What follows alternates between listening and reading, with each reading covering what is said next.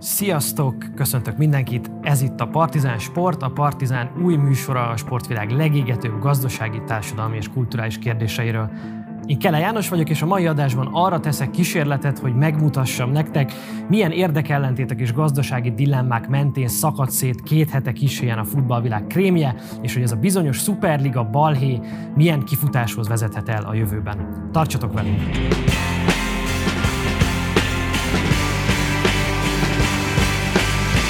Április 19-ére viradóra a 12 legnagyobb európai futballklub bejelentette, hogy saját ligát szervez, és az Európai Labdarúgó Szövetség, vagyis az UEFA keretein kívül képzel el a folytatást, ami a nemzetközi kupasorozatokat illeti. A terv bejelentését természetesen óriási fölháborodás kísérte, a politika is beszállt a vitába, Boris Johnson, Emmanuel Macron, sőt még Orbán Viktor is elítélő nyilatkozatokat adott ki, az UEFA pedig a tagszövetségekkel párban kizárással fenyegette meg a klubokat nem csak a saját sorozataiból, de még a játékosaikat is az Európa-bajnokság, illetve a világbajnokság vonatkozásában.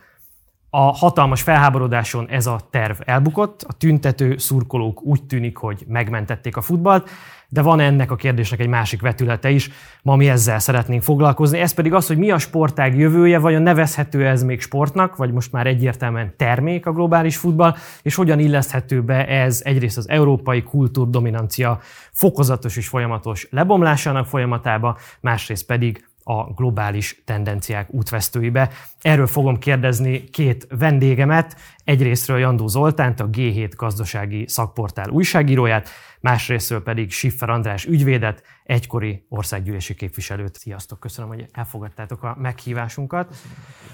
Kezdjük azzal, hogy számotokra mit üzent ez az egész történet az Európai Szuperligával, ugye ez a 12 klub, amelyik kivált az a hat legnagyobb angolt, a három legnagyobb spanyolt és a három legnagyobb olasz csapatot jelentette.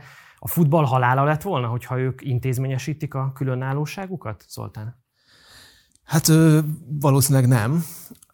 Bizonyos szempontból, attól függ, hogy mit nevezünk futballnak, meg hogyan értelmezzük a futballt. Tehát hogy én azt gondolom, hogy lehet egyszerre a futball sport és termék is.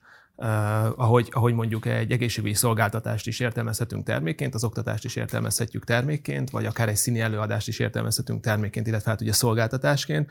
A kérdés az az, hogy mennyire üzleti alapon működik, működnek ezek a, a tevékenységek, dolgok, és a válasz az, hogy teljesen üzleti alapon ezek valószínűleg nem fognak, és ugyanez igaz a sportra, illetve a labdarúgásra is. Az viszont elég egyértelműen látszik, hogyha húzunk egy ilyen skálát, aminek a két végén a társadalmi szerepe van a labdarúgásnak, illetve az üzleti szerepe, vagy az üzleti jelentősége, akkor folyamatosan mozgunk az üzleté válás, az üzleti esedés irányába. Még akkor is, hogyha hagyományos értelemben úgy, ahogy mondjuk egy autógyártás, vagy egy pékség, úgy soha nem lesz üzlet a, a, a labdarúgás, mert hogy ugye teljesen más a célrendszere egy labdarúgó csapatnak, mint a, a, egy, egy hagyományosan működő vállalkozásnak, vállalatnak.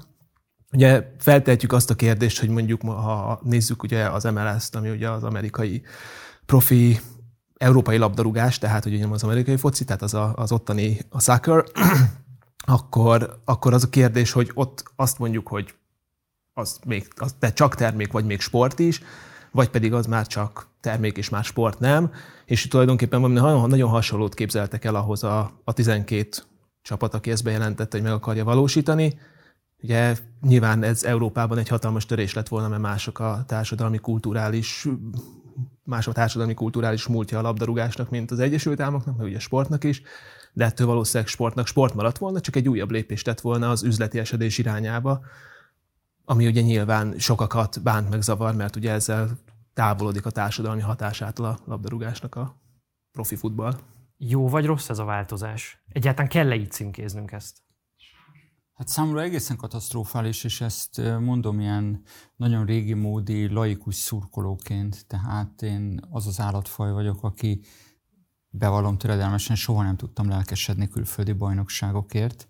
Tehát valószínűleg megragadtam azon a szurkolói szinten, ami ennek az egész történetnek az eredeti értelme, nevezetesen, hogy bármennyire is elindult az üzletesedés útján a profi futball a 20. század közepén, azért nem csak a foci, általában a csapatsportágak nagyon szorosan kötődtek a 19. század végétől, ahogyan megjelenik a professzionális sport, illetve hát megjelennek a bajnokság, a szervezett bajnokságok nagyon szorosan kötődött a lokalitáshoz, egy-egy településhez, városhoz, régióhoz, illetve egy-egy szakmához. Tehát azért azt ne felejtsük el, hogy például Magyarországon bőven az államszocializmus előtt már olyan klubnevekkel találkozunk, amik egy-egy szakmára utalnak. Tehát már a 10-es, 20-as években. Ehhez képest az, hogy én, én tőlem például teljesen idegen, hogy én úgy tudjak lelkesedni egy spanyol, német, olasz, vagy bármilyen más külföldi csapatért, mint, mint a magyar csapatért, vagy egy magyar csapatért. Innentől kezdve ez az egész szuperliga ötlet, ez számra a rémálom. De ha ugye számot vetünk azzal, hogy a futballból üzlet lett, akkor viszont nem lehet attól elvonatkoztatni, hogy az, ami a futballban, mint egy ilyen újfajta iparágban, a tuda, tulajdonképpen a tudatiparnak egy ágazatában zajlik, az nagyon nem más, mint ami egyébként a globális kapitalizmusnak a valója. Tehát tehát az egész szuperliga ötlet, és az, ahogyan egyébként nem csak a magyar, hanem más országok kormányzati vezetői is reagáltak, megint csak egy szimptomája annak, hogy a globális kapitalizmusban a, ezek az óriás vállalatok, és ezeknek mondom egy leágazásai a futballklubok, és nem is biztos, hogy a futballklubok az igazi gazdasági szereplők, igazából azok az aktorok, akik mögöttük vannak, akik ebbe befektetnek, hirdetnek, szponzorálnak, és a többi, ezek gyakorlatilag kiszöknek a nemzeti joghatóságok alól. Tehát, és ez nem, nem sport és nem futball specifikus, és innentől kezdve nagyon nehéz az egyes államoknak, vagy akár az Európai Uniónak ugye visszaszuszakolni oda például a sportot, ami annak, ennek az eredeti társadalmi jelentése. Tehát azért a sport mégiscsak egy társadalmi a rendszer, ami még egyszer mondom, nem véletlen, és ez nem magyar jelenség, hogy a 19. század végétől ezek a csapatsportágak nagyon szorosan lokalitáshoz, szakmákhoz kötődően alakultak ki.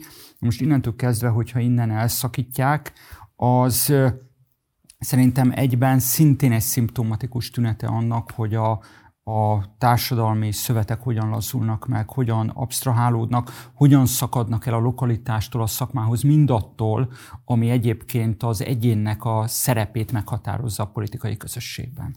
Miközben az ugye nem egy új jelenség, sőt, ugye 1992-t szokták korszakhatárként említeni a futballban, amikor ugye elkezdődött ennek a sportnak a televíziós szórakoztatóipari terméké alakítása, és ugye kiderült rengeteg klub számára, hogy a bevétel szerző képesség ezeknek a kluboknak jelentősen növelhető azáltal, hogy nem csupán a meccsnapi bevételekre támaszkodnak, vagy nem csupán egy tőkerő szponzorra, tulajdonosra támaszkodnak, hanem értékesítik a mérkőzéseiknek a televíziós közvetítési jogdíjait. Erre egy egész liga épült Angliában, a Premier League, ők voltak az elsők, akik felismerték ezt 1992-ben, hogyha a legjobb csapatokat egy külön ligába szervezik, és azoknak a mérkőzésének a televíziós közvetítési jogait értékesítik, azzal megnövelhető jelentősen a bevételszerző képessége a kluboknak. És ugye ez a folyamat vezetett aztán odáig, hogy először ugye ez a bizonyos plafon tolódott fölfelé, aztán pedig fokozatosan és folyamatosan omlottak le a játékos vagy a tudásáramlás korláta is. Elkezdett a tudás a tőke környékén koncentrálódni. Ugye a Bosman szabály 1995-ben egy ilyen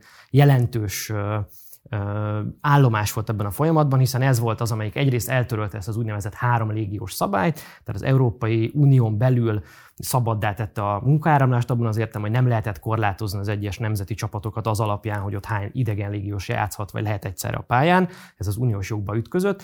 Másrészt pedig ugye a, lejáró szerződésű játékosokat hát mentesítette az alól, hogy értük a klubjuk átigazolás összeget kérjen.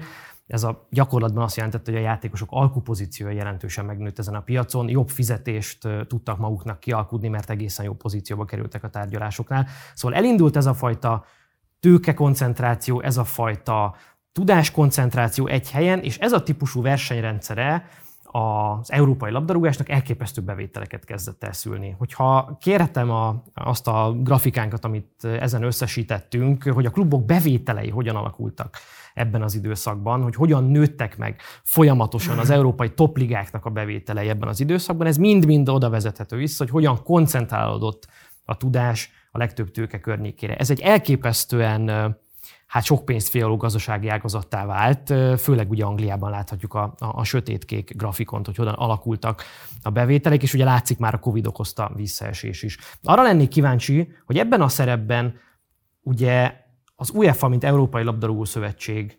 szabályozóként vehetett volna részt, és mondhatta volna azt, hogy bizonyos korlátokat állít ezek elé a folyamatok elé, hogy megőrizze azt a típusú lokalitást, azt a típusú kulturális jelentőséget a futballnak, amit a helyi közösségek számára ad, a meccsre járóknak ad, azoknak, akik kötődnek érzelmileg is ezekhez a klubokhoz, de hogy ezt nem tette meg az elmúlt 30 évben, legalábbis nagyon úgy látszik, hiszen ezzel hatalmas bevételeket realizálhatott ő maga is, meg az egész iparág is. Hibázott vajon az UEFA, amikor ezt megtette, és most egy 30 éve már elhaladó vonatot üldöz mindenki, beleértve őket is, vagy másról van szó? Hát ez egy nagyon komplex kérdés, és nagyon sok ö, dolgot érint. Szerintem én nem akarom védeni az UEFA-t, mert nem nagyon lehet miért, de, de rájuk húzni emiatt a vizes lepedőt elég nehéz lehet. Amikor arról beszélünk, hogy itt a, az állami jogi rendszerek nem működnek, vagy nem szabályozzák a labdarúgást, akkor annak az az oka, hogy a labdarúgásnak, meg általában a sportoknak önszabályozása van. És tulajdonképpen a szabályozó egység az UEFA, mert hogy ugye történelmileg így a jelen esetben ugye az UEFA ugye mindenkori kontinentális vagy világszövetség, tehát úgy alakul történelmileg, hogy az ő dolguk ezeket megszervezni, szabályozni, de hogy azért ez nem egy olyan joguk nekik, amik, ami állandó, és hogy feltétlenül örökérvényű, és tulajdonképpen ennek a megkérdőjelezése történt most a, labdarúgáson, amikor azt mondták, hogy hogy nem biztos, hogy az UEFA-nak a feladata az, hogy megszervezzen egy ilyen versenyrendszert. Miközben ugye az egész labdarúgás, illetve az összes sportág a monopóliumra épült. Tehát, hogy persze vannak egymással versengő csapatok, akik a pályán, illetve az üzletben is próbálnak eredményesebbek lenni, akár a mások kárára, de mindig egy versenyrendszer van. Tehát pont az a fenyegetés az UEFA számára, illetve a többi csapat számára, a nagy csapatok részéről, hogy részt egy konkurens verseny, és onnantól kezdve ugye megoszlanak már a bevételek. De ez nem futball specifikus, ez megtörténik történik máshol is. Tehát, ha megnézzük mondjuk a dárcot, ott 20 évvel ezelőtt megtörtént az, Persze nyilván nem összevethető nagyságrendileg a két sportág, de pontosan ugyanez megtörtént. A játékosok, 16 játékos elégedetlen volt azzal, ahogy a szövetség szervezi ezeket a versenyeket, és létrehozták a sajátjukat, azóta is az működik. Megtörtént ez a Forma 1-ben, a 70-es években, nem voltak elégedettek azzal, hogy az FIA szervezi a versenyeket. Tulajdonképpen a csapatok részéről elindult egy kezdeményezés, és más kérdés, hogy ez Bernie Eccleston hozta össze, és igazából egy üzleti vállalkozás kezébe összpontosul, de ugyanúgy nem a szövetség szervezi. Tehát ez megtörténhet a labdarúgásban is, csak ugye itt sokkal nagyobb hagyományok hibák vannak. Az, hogy hol követte el a hibát az UEFA, valószínűleg sok hibát elkövetett, de ők ugye valahol azért próbálnak lavírozni a kis csapatok és a nagy csapatok között.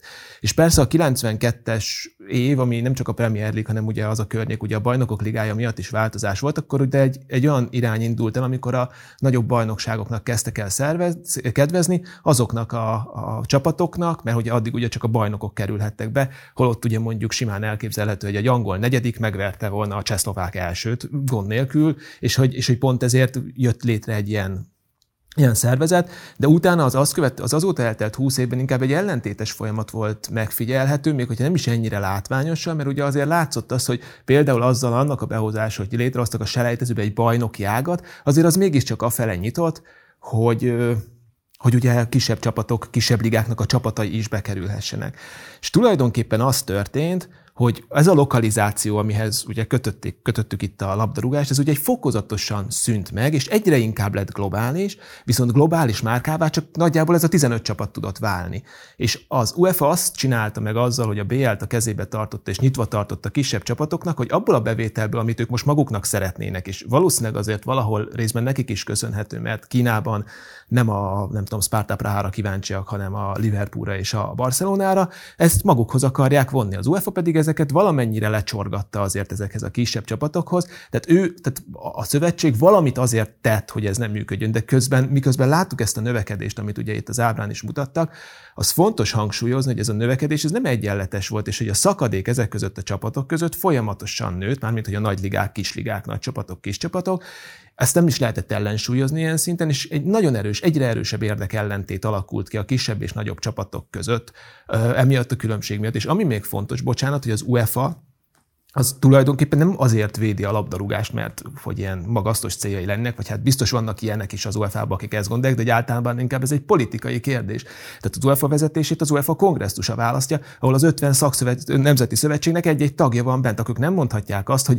igen, a 12 csapat hozza be a pénzt, vagy 15 vagy akármennyi, akkor csak nekik kedvezünk, mert abban a pillanatban leváltja az 55 szakszövetségnek a vezetője, és ez egy ilyen részben politikai kérdés lecsupaszítva a pénzt az UEFA az elitklubokon és az elitbajnokságokon keresi meg, ellenben őket pedig zömmel a kisebb országoknak a csapatai vagy képviselői választják, és Így ez van. egy elég komoly dilemma abban, hogy mit és hogyan lehet szabályozni. Az érdekelne nagyon itt a munkamegosztásról beszéltél hosszasan az európai futballban, vagy a nemzetközi futballban, tehát kialakult az a típusú kasztrendszer, hogy a nagyok magukhoz tudják húzni a tőkerejüknél fogva a legjobb játékosokat, a legjobb edzőket, és hogy mivel ezen keresztül növelik a bevételeiket, mert a legjobbakra egyre többen kíváncsiak, ahogy növekszik a színvonala mondjuk a bajnokok ligájának, a szupercsapatok, hogy összecsapnak egymással, egyre nagyobb globális figyelmet alakítanak ki, az növeli a bevételeket, és ezeket a bevételeket aztán nagy arányban lehet játékos vásárlásokra fordítani, meg egyéb vásárlásokra fordítani, vagy fizetésekre fordítani, és ez a típusú munkamegosztás így gazdaságilag hasznossá válik a kisebb csapatok számára is, hiszen elláthatják játékosokkal ezeket a nagyobb csapatokat, és ebből ők jól tudnak élni. Ez így valósult meg valójában az elmúlt 30 évben? Ebben volt egy ilyen hallgatólagos közmegegyezés, vagy valójában nem? Engem ez érdekelne.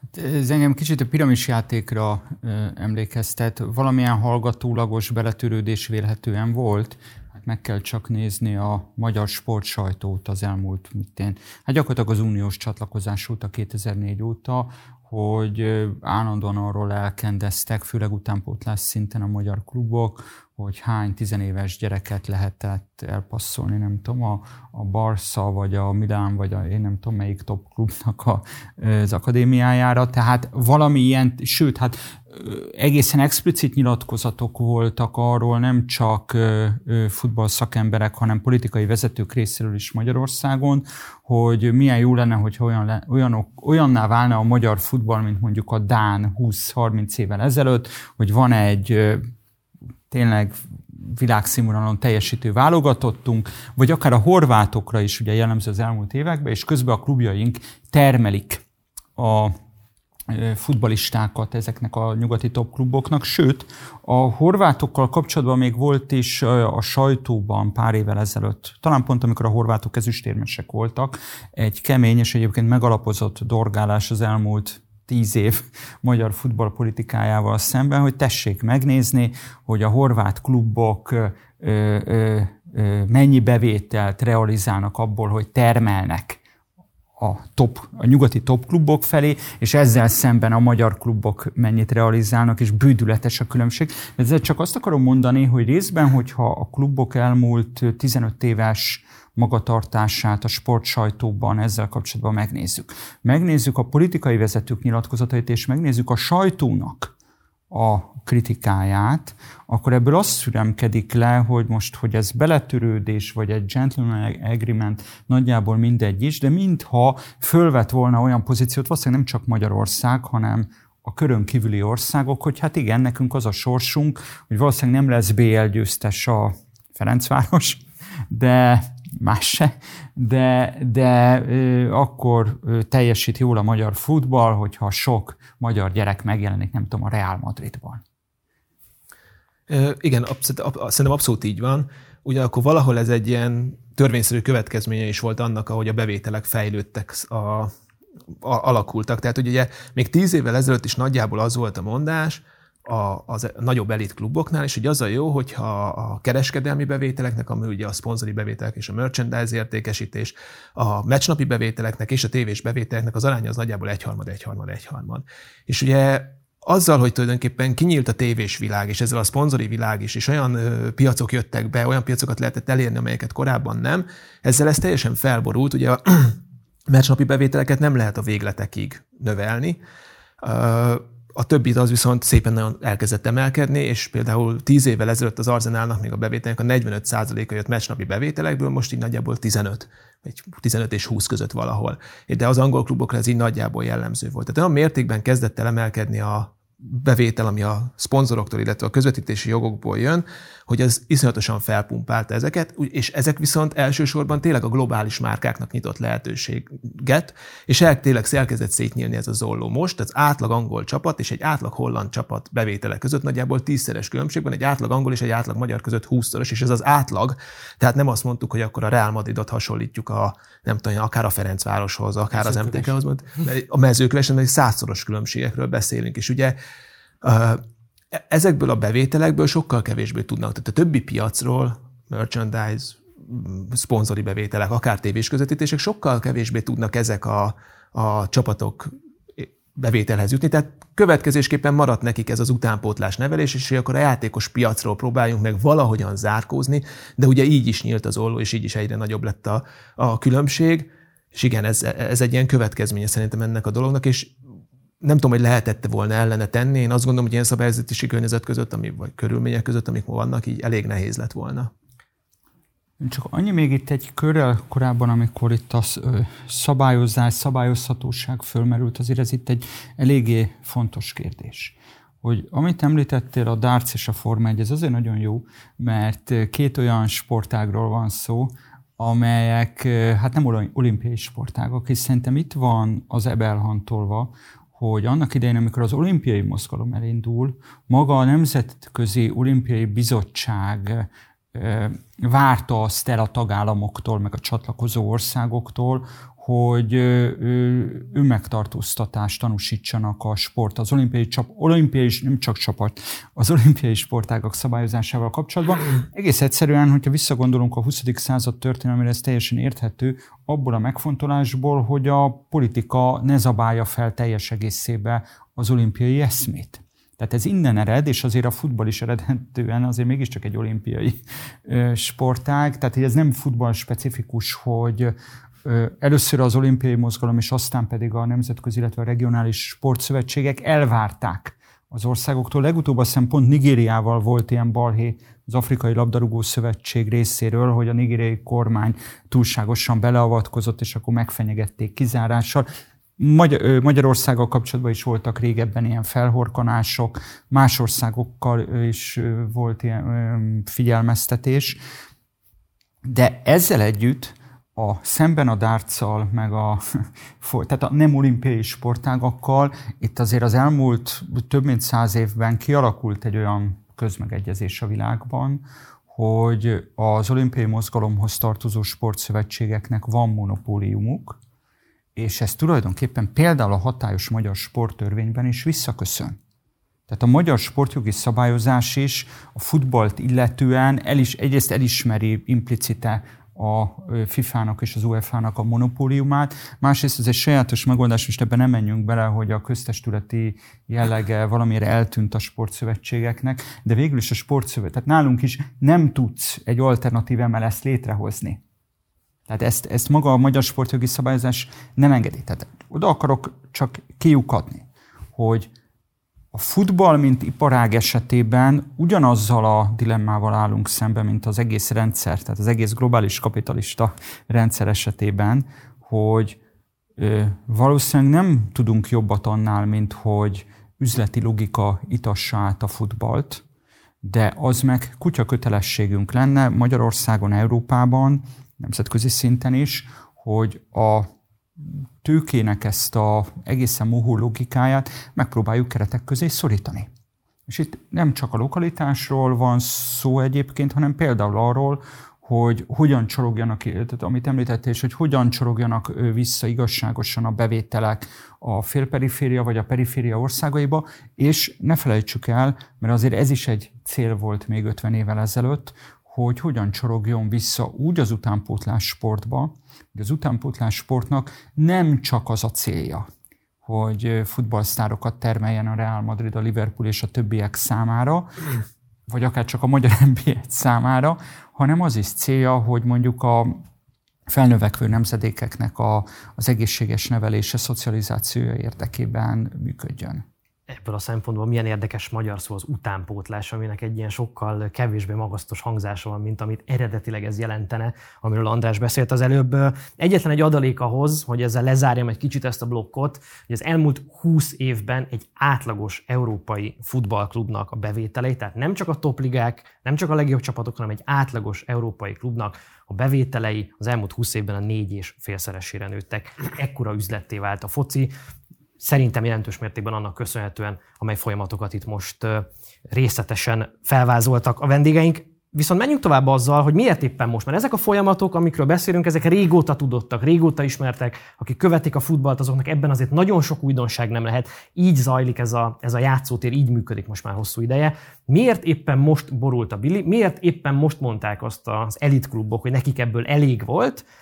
És több pénzt szeretnének keresni, még több pénzt szeretnének keresni. És szerintem ezt jól megmagyarázza az a tábla, amelyen az a veszteség van föltüntetve, amelyet az elmúlt egy évben realizáltak azok a csapatok, amelyek ugye szerették volna megalapítani ezt a bizonyos szuperligát. És azért nagyon érdekes, ez a 2019-20-as szezonra vonatkozik, ezek a beszámolók jöttek még, amikor ez a táblázat készült, a Liverpool még nem tette közé a beszámolóját. Szóval, hogy ez csak három, csak három hónap Covid érintettséget jelent ezek azért elég komoly veszteségek, főleg ahhoz képest, hogy azért ezeknek a kluboknak egy része korábban tudott nyereségesen is működni. Mit gondoltok erről? Kipukkant egy lufi, vagy csak elkezdett ereszteni, és megijedtek? Mit üzen ez? Egy olyan folyamatra, világ, egy nagyon régóta tartó folyamatra világított rá nagyon élesen a, a COVID helyzet. Tehát, hogy van egy konfliktus, egy érdekellentét a nagyobb és kisebb csapatok között, és hogy ez, ez valószínűleg kibukott volna így is, úgy is néhány év múlva. Most történt egy olyan külső hatás, ami sokkal erősebben rávilágított mint amit eddig láthattunk, és, és ez ezen bukott ki. Ugye a labdarúgáson, meg, meg ugye általában a sportban a profitorientáltság az egyébként nem feltétlenül jelenik meg, vagy nem feltétlenül elsődleges cél. Ugye itt azért a, a csapatoknak, illetve az őket működtető gazdasági társaságoknak egy kettős célrendszere van. Ugye az egyik célrendszer a, nyilván az üzleti eredményesség, a másik pedig a sportszakmai siker, és addig fog működni a sport, amíg az első, a utóbbi, tehát a sportszakmai siker az dominálja az előbbi, tehát az üzleti sikert. A, én azt gondolom, hogy hogyha nem lett volna Covid, akkor ez néhány év múlva történik meg, de valószínűleg megtörténik. Most az, hogy ezt ilyen gyorsan elsöpörte a, a népharag, vagy, vagy bármi, ami elsöpörte, annak, annak valószínűleg az a következménye, hogy néhány év múlva fog ismét előkerülni, de ez elő fog kerülni, tehát ez a folyamat szerintem itt ennél a pontnál nem ért véget valószínűleg, tehát ebből lesznek konfliktusok, vagy pedig lesz egy kompromisszum a, a, az UEFA részéről, illetve akár a kis csapatok, nagy csapatok között, de valószínűleg inkább ugye ez az UEFA-nak a, a szerepét fogja megint csak felnövelni.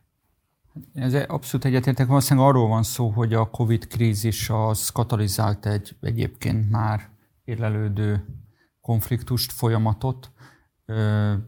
Tehát nyilván hát ez más üzletágaknál is egy sokkot okozott az elmúlt egy év, a Great Lockdown, stb. De szerintem a lényeg ott van, ami itt a kérdésedben elhangzott, hogy anélkül, hogy én közgazdász lennék, megkockáztatom azt, hogy itt nézve a grafikonokat, nagyon úgy tűnik, hogy ilyen lufik kezdtek elképződni a futball, nemzetközi futballban, tehát magyarul ö, olyan számokról beszélünk már, olyan értékek kerülnek terítékre, amelyek mögött reális gazdasági teljesítmény vélhetően nincsen. Ez viszont azt is jelenti, hogy Covid ide, Covid oda, előbb-utóbb nem, is, nem pusztán a Superliga ötlete merülhetett volna föl, hanem most akkor pár év múlva. Könnyen lehet, hogy hát ahogy ezt a pénzügyi szektorban láthattuk 15 évvel ezelőtt, hogyha túl sokáig fújnak egy lufit, az előbb-utóbb kipukkat. Tehát, hogy egyszerűen amilyen értékekről beszélnek egy-egy átigazolás kapcsán a spanyol, angol vagy az olasz ligában, egy ponton túl akármekkora is a nézettségük a, ezeknek a meccseknek helyben, illetve közvetítéseken keresztül, egész egyszerűen ez nem támasztja alá, nem, nem támasztja alá ezeket az értékeket. Ugye itt, ha egészen lebutítom a kérdést, arról van szó, kiderült, hogy a piac most egy bizonyos ponton visszaesik, nem nő tovább, érte ő egy sok, és ugye erre kétféleképpen reagálhatnak a gazdasági szereplők, vagy csökkentik a kiadásaikat, vagy elkezdik átgondolni a kiadási struktúráikat, hogy mennyit fizetnek egy új játékosért, mekkora investíciót ér meg nekik egy-egy új játékos, milyen fizetési struktúrákat tudnak neki felajánlani, és így tovább. Vagy azt mondják, hogy előrefelé menekülök inkább, és megpróbálom megnézni, hogy tudom-e tovább növelni a bevételeimet, van-e még bevételszerző képességem ezen a piacon, vagy más piacokon. És szerintem itt érdemes behozni a diskurzusba az adósságoknak a mértékét, és erről is van egy táblánk, hogy megmutatja, hogy ezek a top klubok, amelyek megalakították volna ezt a bizonyos szuperligát, mennyire vannak eladósodva, és kinek vannak eladósodva. És szerintem ez a válasz, amikor azt mondja sok mindenki, hogy hát el kellene kezdeni akkor csökkenteni a költségeket, erre ez a válasz, hogy hát közben ekkor adóssághegyet görgetünk, ezt valahogyan meg kellene próbálni visszafizetni, vagy legalábbis nem lehet bedobni a törölközőt, akkor nézzük meg, hogy van-e még olyan piac, ahol mi a bevételeinket tudjuk növelni, ha úgy tetszik, fújható-e tovább ez a lufi vajon más piacokon. És ugye erre volt Florentino Perez, a Real Madrid elnökének az ötlete, aki ugye ennek a Superliga kezdeményezésnek az arcává vált, ez ennek a komolyságéről persze sokat elmond azonnal, hogy hát persze el kell mennünk más piacokra, és még több bevételt szerezni, mert hogy mi tudunk még több bevételt szerezni. Ez valószínűleg abszolút így van, de én itt tényleg visszalépnék oda András gondolatát folytatva, hogy, hogy valószínűleg itt a hiba ott történt meg, hogy a, amikor a bevételek elkezdtek nőni, akkor ezzel párhuzamosan a kiadások, ha sokszor nem is olyan mértékben, nem még gyorsabban növekedtek. Tehát, hogy ez tényleg teljesen nonsens, hogy, hogy vannak olyan csapatok, és ez, ez még szerintem tíz éve teljesen általános volt, akár még egy olasz ligában is, amelyek többet költenek fizetésekre, mint az összes bevételük. Tehát a bevétel per fizetés, hát az meghaladja a száz százalékot fontosan fontos, hogy... Egyébként erről van egy jó ábránk, és itt a, mondjuk mi a Premier League klubok kapcsán néztük meg, de akár ezt is akkor most föltehetjük, hogy hogyan néz ki ez a Premier League-ben, és hogy milyen költekezésbe hajszolja bele a kisebb klubokat ez a típusú uh, lufi fújás. Ugye itt az látszik, hogy a Sheffield United, az Aston Villa és a Norwich, ugye ez a három tavalyi újonc csapat volt az, amelyik ugye a bevételének majd, hogy nem a kétszeresét költött el fizetésekre, azt az álmot hajszolva, hogy följuthassanak a Premier League-be, vagyis a húsos fazék közelébe, ahol majd eljön a Kánaán, és ott a sok-sok tévés pénzből majd hirtelen fenntarthatóvá válik az ő működésük.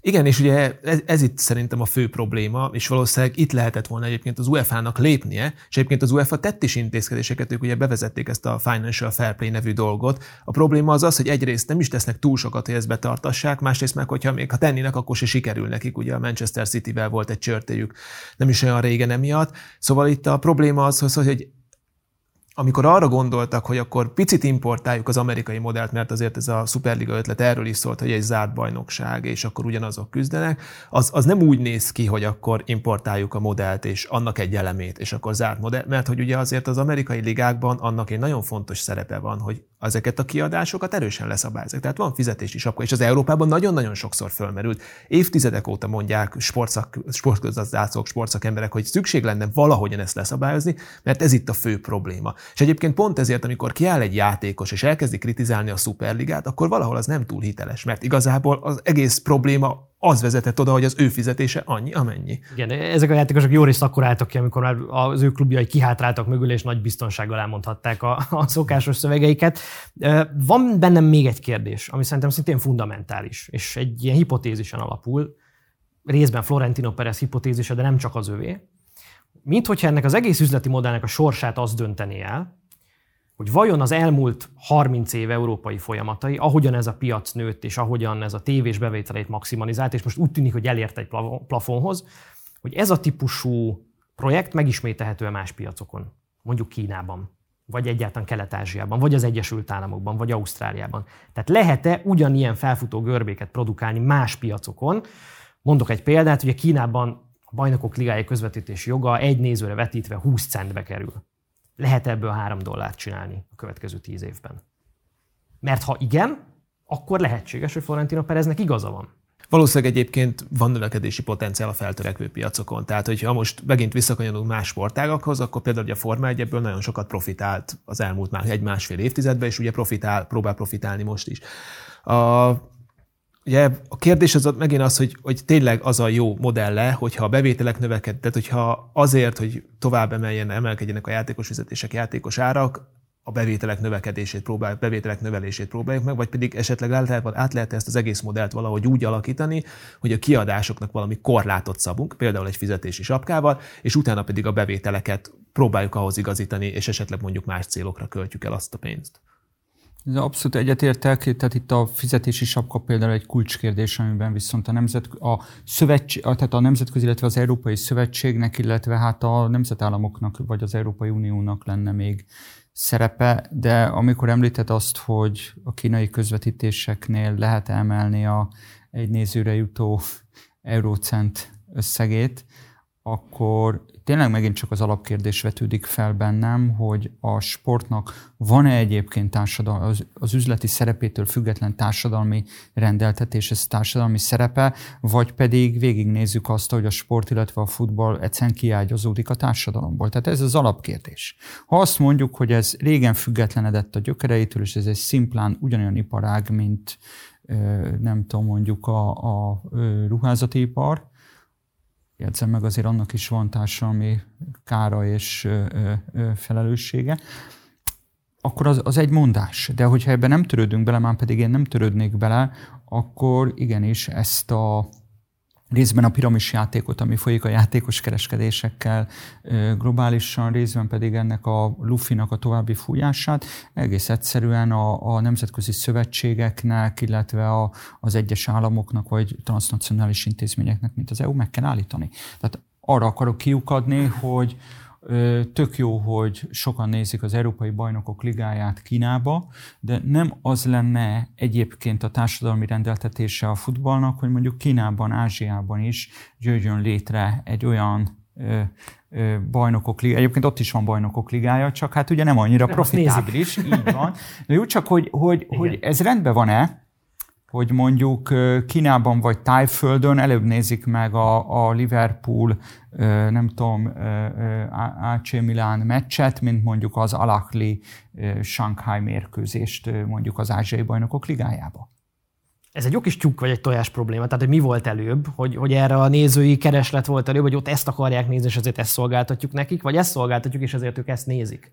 Igen, meg hát közben az is egy fontos kérdés, hogy ez a társadalmi szerepnek a megszűnése éppen most hol tart, meg hogy ugyanott tart-e mindenhol. Mert én azt gondolom, hogy ezeknél a nagy csapatoknál egyébként, akikről most beszélünk, és akik rétre akarták hozni, sokkal előrébb tart ez a folyamat. Tehát, hogy náluk tényleg az van, hogy náluk sokkal inkább már az vált preferenciává, azt szeretnék, hogy a teljes globális közönséget. Tehát ők már globális márkák, ők már nem, nem, nem feltétlenül helyi közönségek, és egyébként ezért nagy dolog az, hogy a helyi nézők, tulajdonképpen a helyi nézők állított, vagy helyi szurkolók állították meg Angliában ezt a folyamatot. Tehát, hogy azért látszik, hogy a helyi szurkolók azért nekik még mindig fontosak, és ugye ez mutatja azt, hogy azért a helyi társadalmi beágyazottságnak annak még azért nagyon fontos szerepe van, de közben már az látszik, hogy az UEFA-nak a legutóbbi kimutatása szerint ennek a 15 csapatnak volt a közösségi médiában a legtöbb követője. És ez nem olyan nagyság, nem olyan különbségeket jelent, hogy akkor most két háromszoros, hanem nagyságrendi. Tehát, hogy mondjuk egy Real Madridnak, egy Barcelonának negyedmilliárd követője van a közösségi médiában.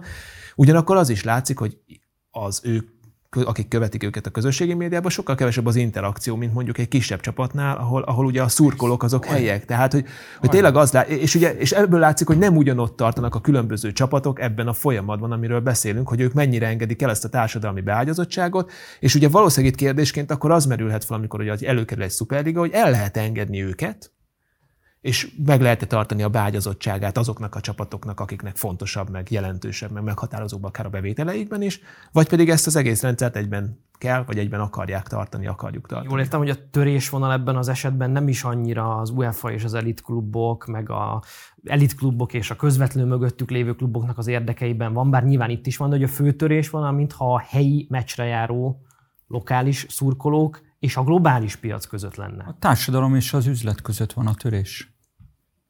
Tehát... Azt nem lehet úgy értelmezni, hogy nem tudom, tájföldön is bármikor szabadon elérek, elérem a futball csúcsát prémium kategóriás termékben, egy tévé nyomásra vagyok, hogy ez demokratizálja a játékot. Tehát az teljesen rendben van, hogy tájföldön is, aki akarja, megnézi az Európai Bajnokok Ligája meccseit megnézi, nem tudom, hogyha éppen ehhez van kedve a, a Ferencváros Manchester United mérkőzést. Tehát ez, ez tök rendben van, vagy Afrikában is. Jegyzem meg, én, én pár éve nagy élvezettel néztem a, az afrikai nemzetek kupáját is. Tehát ez, ez itt nem Magyarországról. Tehát ez, ez, ez teljesen rendben van. A kérdés viszont az, hogyha teljesen elengedjük tehát elszakítjuk az eredeti bázisától a, a topligát. Tehát pontosan a globálisan is a legtöbb nézőt vonzó kluboknak az elitkörét, a, miközben az ő lufiuk az jó részt, vagy jelentős részt egyébként nem csak, hogy a saját helyi szurkolótáborukon, hanem a, a félperiféri, illetve a szegényebb kluboknak a véréből, verejtékéből, utánpótlás neveléséből táplálkozik, akkor az gyakorlatilag a mai formájában a futballt, mint társadalmi kultúrát, mint szórakozási formát fel fogja számolni. Tehát, tehát itt, itt az forog kockán, hogy lehet ezt a játékot játszani, és akkor van, nem Európa, tehát akkor nem Európáról beszélünk, globálisan van 15 szuperligás csapat, top klub, zárt klub, ahova nem is lehet ráadásul bekerülni, akkor viszont az lesz, hogy ők fogják generálni a figyelmet, hiszen folyamatos, tehát ennek van egy akceleráló hatása, még több pénz fog oda bemenni, tehát még inkább tudják például a platformszolgáltatókon keresztül, közösségi médián keresztül a figyelmet saját magukra vonni, ergo nem csak nálunk fogják még kevesebben figyelni az NB1-et, meg Észtországban, meg San Marinóban, meg ég tudja hol, hanem Tájföldön, Kínában is. Ennek viszont innentől kezdve lecsorogva egy romboló hatása van a sportágra, és romboló hatása van a helyi közösségekre.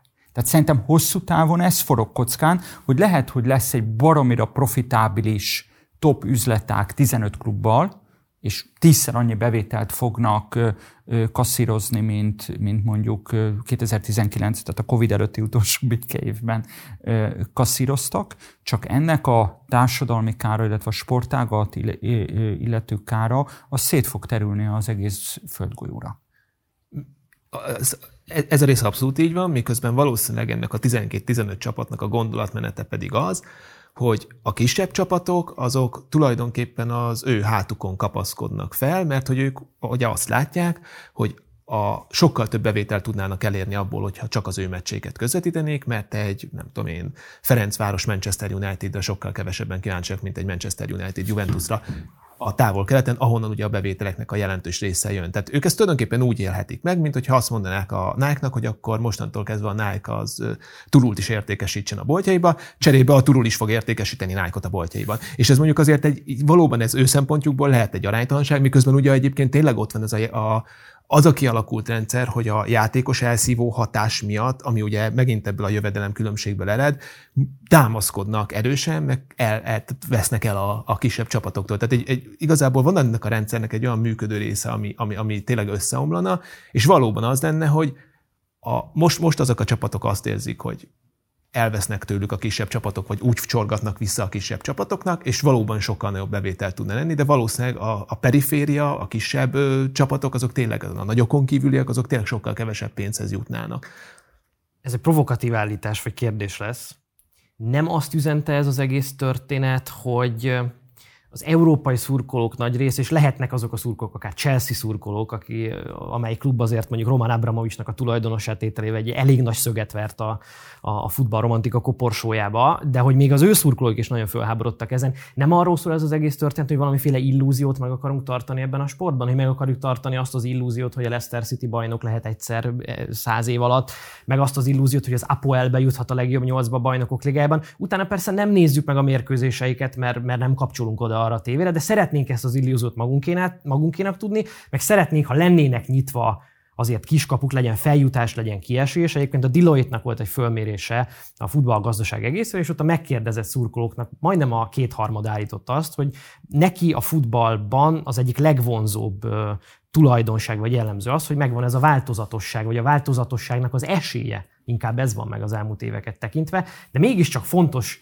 része ennek a terméknek az illúzió. Hogy megverheti a kicsi a nagyot néha, mert játszhat vele. Akár. De hát ez a lényege az egésznek, tehát amikor én folyamatosan arról pofázok, hogy a sportnak van egy társadalmi rendeltetése, amitől egyszerűen nem lehet megengedni, elszakítani, akkor annak az egyik eleme pontosan ez, amit te illúziónak nevezel, a lehetőség, igen, hogy a Leicester City is lehet bajnok, hogy az Apoel is bekerülhet a, a BL-be, sőt a Ferencváros is bekerülhetett, meg a Debrecen is bekerülhetett ugye egyszer a BL-be, és így tovább. Ö, még egyszer azt hangsúlyoznám, hogy ha ebbe beletörődünk, hogy ez végérvényesen és visszavonhatatlanul kizárólag egy biznisz, egy pénzgyár, egy, egy ilyen lufifújó, buborékfújó pénzgyár, körülbelül mint a spekulatív tőkemozgásoknak a piaca, akkor ennek pontosan ugyanaz a társadalomromboló hatása lesz tetten érhető 10-20 éven belül, ami egyébként a globális nagy tőke más ágazatainál is tetten érhető, ahol az állam, az államok, a supranacionális szervezetek nem, vagy nem elég hatékonyan tudják megrendszabályozni a tőkének ezt az önmozgását. Tehát bocsánat, az elképzelhetetlen, hogy ennek mondjuk a Superliga létrejön, nem most, öt év múlva, és ennek lesz egy olyan hatás, hogy tömegek Európában azt mondják, hogy a fenebbe az egészbe, és én inkább megyek és megnézem a helyi csapatomnak nincs a meccsét, ilyen, bocs, nincs, sport. sajnos nincs ilyen illúzióm. Persze láthatunk olyan jeleket Magyarországon is, hogy egyébként ez tök jó, hogy alkalmasint ma is egy megye kettes meccsre többen kimennek, mint néhány ember, tehát egy ilyen paksfelcsút szuperrangadóra mondjuk, de ez inkább a magyar futballnak a betegsége, tehát én ezt nem generalizálnám.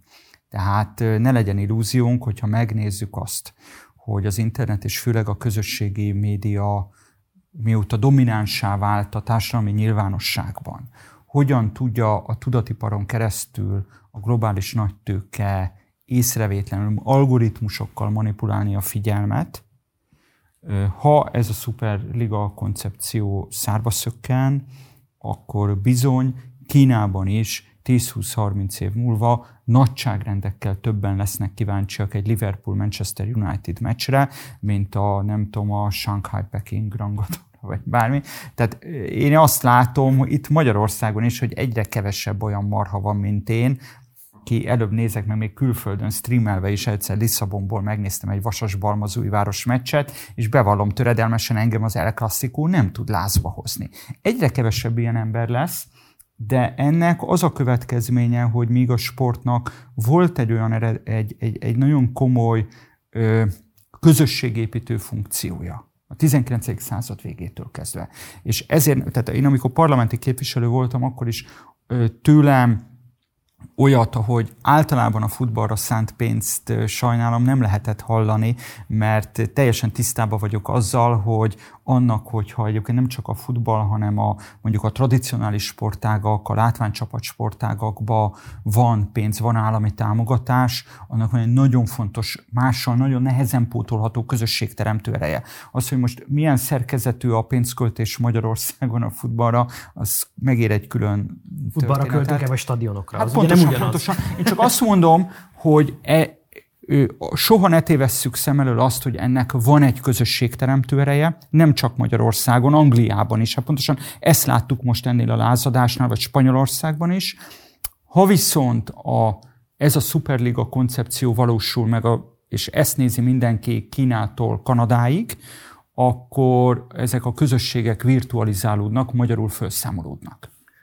A, a, a folyamattal abszolút egyetértek. A kérdés az az, hogy ez a hajó mennyire ment el. Tehát, hogy hol tartunk ebben a folyamatban.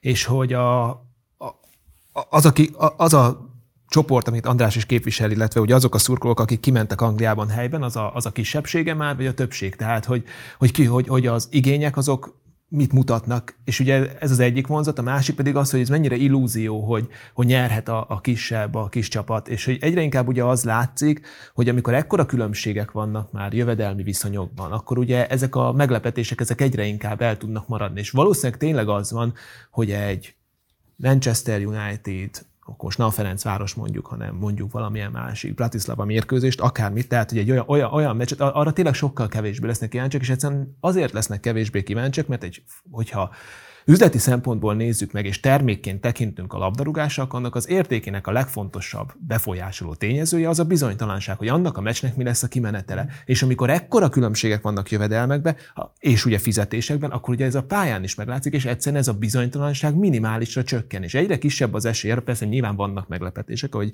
említettetek is, de egyre kevésbé tud ez megvalósulni, és ugye ez megint, ez egy olyan folyamat, ami, ami annyira régen indult el, hogy én, én nem látom azt, hogy ez egyébként hol fog tudni, vagy meg fog-e tudni állni.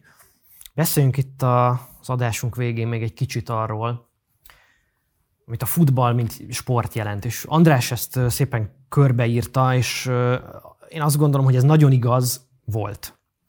És ez, ezzel én nem azt mondom, hogy ez jó vagy rossz, hogy így van, csak azt tapasztalom és látom, akár a nálam jóval fiatalabb korosztályokban, hogy a sport úgy önmagában, mint szórakozási forma, vagy a sport nézése, lineáris tévéközvetítéseken keresztül leülök és megnézek egy kézlabda mérkőzést, notabene egy futballmérkőzést, az jelentősen visszaszorulóban van. És erre is tettek utalást ezek a szuperligás klubok, hogy ők érzékelik azt, hogy a, az úgynevezett Z-generációban van ugye ez a FOMO kultúra, Fear of Missing Out, ugye nem lehet 5 percet a telefon nélkül már kibírni, mindenki folyamatosan az információra éhes, az ingerekre éhes, és eközben van az a szórakozási forma, amit futballmérkőzésnek hívunk, és ami kettőször 45 percig tart, és ott a fenekünkön kell ülni, és végig kell nézni a mérkőzést. Hogy ez nagyon nem működik egy bizonyos olyan célcsoportban, amely a növekedési potenciáját jelenthette volna ennek a sportágnak a következő 10-20 évre. Hogy a fiatalok is ugyanannyira szeressék, mint ahogy mi szeretjük nézni ezt a sportágat, vagy mint ahogy mi megszerettük fiatalkorunkban nézni ezt a sportágat.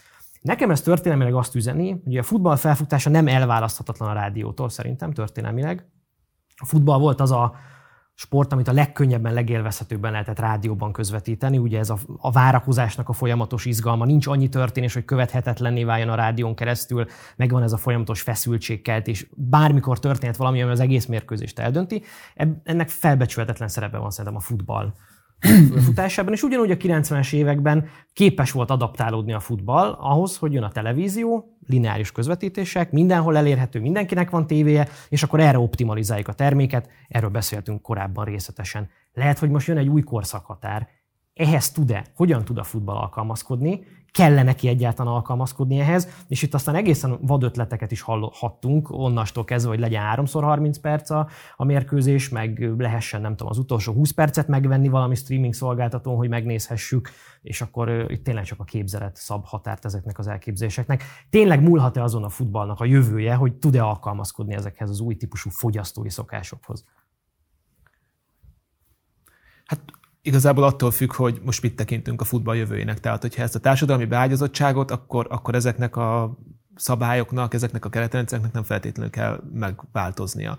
Hogyha a üzleti gazdasági növekedés a, a cél, akkor akkor valószínűleg szükség lenne változásokra, de azért mondjuk azt látjuk, hogy egy, egy, egy futballszabály rendszerébe változásokat bevezetni azért az nem nagyon megy túl gyorsan. Tehát, hogy mondjuk egy UEFA mondjuk egy videóbírón azért elég sokáig tudott ülni, és az mondjuk azért nem egy akkora változás, mint hogy megváltoztassuk a, a félidőknek a hosszát. Tehát, hogy én azt gondolom, hogy Na, tényleg nagyon sok fog múlni most azon, hogy, hogy ezek a szabályozó szervek, ezek hogyan reagálnak ezekre a, ezekre, ezekre a kérdésekre és helyzetekre. Ugye egyrészt itt van az, hogy van egy nagyon éles szakadék a kisebb csapatok, nagyobb csapatok, kisebb ligák, nagyobb ligák között, hogy ezt hogyan lehet valahogyan elsimítani, hogyan lehet ezt az egész rendszert egyben tartani, részben azért, hogy ugye megmaradjon ez a társadalmi beágyazottság. A másik meg ugye ez a piaci kihívás, amire viszont simán lehet, hogy egy szuperliga sem feltétlenül ad választ, lehet, hogy rövid távon ad, de hogy hosszabb távon egyáltalán nem biztos, mert tényleg ugye az látszik, hogy, hogy van egy olyan generáció, ami sokkal kevésbé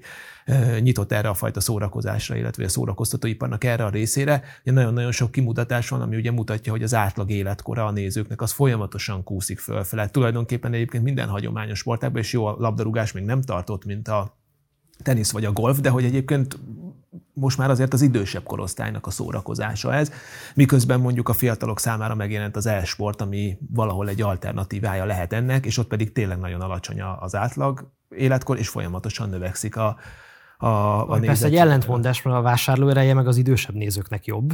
Igen. Miközben az utánpótlást, ha élhetek ezzel a szóval, a fiatal nézők adnak. Nem véletlenül az olimpián például kacérkodnak az esportok gondolatával, ami nem tudom, hogy a, a tradicionális olimpizmussal hogyan összeegyeztethető. Ez is egy érdekes kérdés. De ugye ott is van egy folyamat, tehát a tradicionális olimpizmus az, az részben az amatőr sportra épült valahol, azon meg már nagyon-nagyon régen túlléptünk.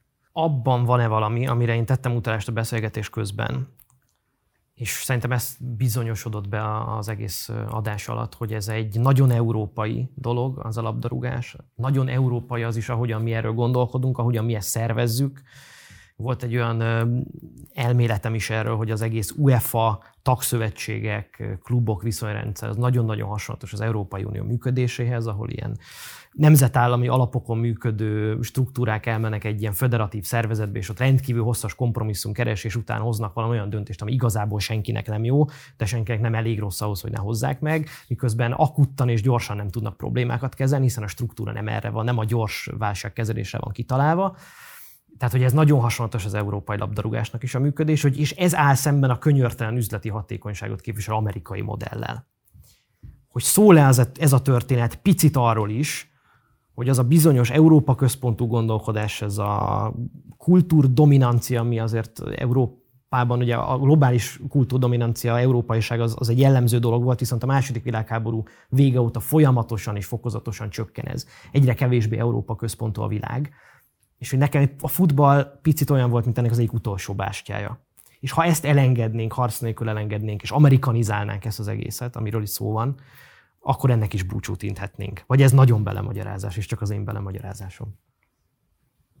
Szerintem nem. Tehát tulajdonképpen, mert nem a te belemagyarázásod, én is azt gondolom, hogy nagyjából ez, ez a folyamat ment itt most néhány nap alatt végbe.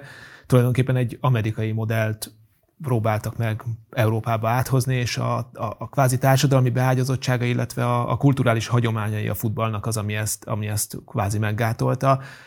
Én azt gondolom, hogy valamilyen társadalmi beágyazottságot az Egyesült Államokban a profi major ligák ellenére azért a sportnak ott is van. Nyilván teljesen más jellegű, de teljesen mások a hagyományok, úgyhogy itt, ott ez teljesen normálisnak tekinthető. Európában teljesen más történelmet járt be a sport, illetve annak az üzleté válása, mint az Egyesült Államokban, és ez nem működik egyik pillanatról a másikra. De én azt gondolom, hogy az üzleti logika, ami az egészet hajtja, továbbra is abba az irányba mutat, hogy ez folytatódni fog ez a, ez a folyamat. Most ez kérdés, és, és kérdés, hogy ez az ellenállás, ami ugye most megvalósult vele szemben, ez meddig fog, lesz olyan erős, hogy, hogy ezt a kvázi amerikai típusú berendezkedést, ezt, ezt megakadályozza, hogy átjöjjön a, az Európába is. Hát ezt hívhatod amerikanizálódásnak is, de tulajdonképpen mindegy is, hogy minek címkézzük. De amit én a műsor elején is elmondtam, az egész Superliga ötlete egy ilyen állatorvosi lova a globális kapitalizmusnak, ahol ez kicsit hasonlatos nekem arra, amikor szapulják a Facebookot, meg a többi platform szolgáltatót.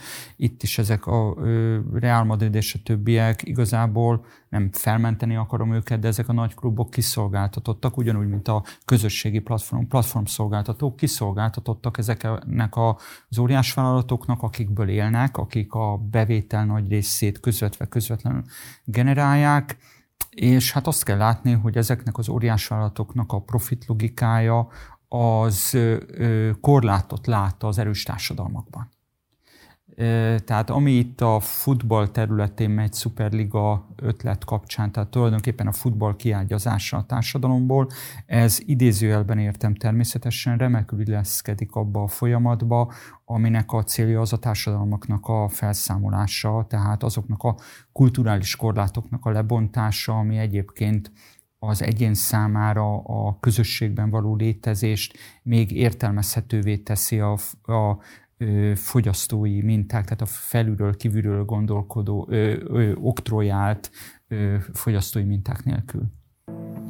Urak, nagyon szépen köszönöm. Remélem őszintén, hogy egy élvezetes beszélgetést tudtunk prezentálni. Követhető is volt ez a beszélgetés. Köszönöm a nézőinknek a figyelmet. Még egyszer vendégeinknek Jandó Zoltánnak, a G7 gazdasági szakportál újságírójának, illetve Siffer András ügyvédnek, egykori országgyűlési képviselőnek arra biztatok mindenkit, hogy iratkozzon fel a csatornára, kövesse a Partizán videóit a továbbiakban is, és tartson velünk, mert még az sem kizárt, hogy további sporttartalmú adások érkeznek majd. Szervusztok!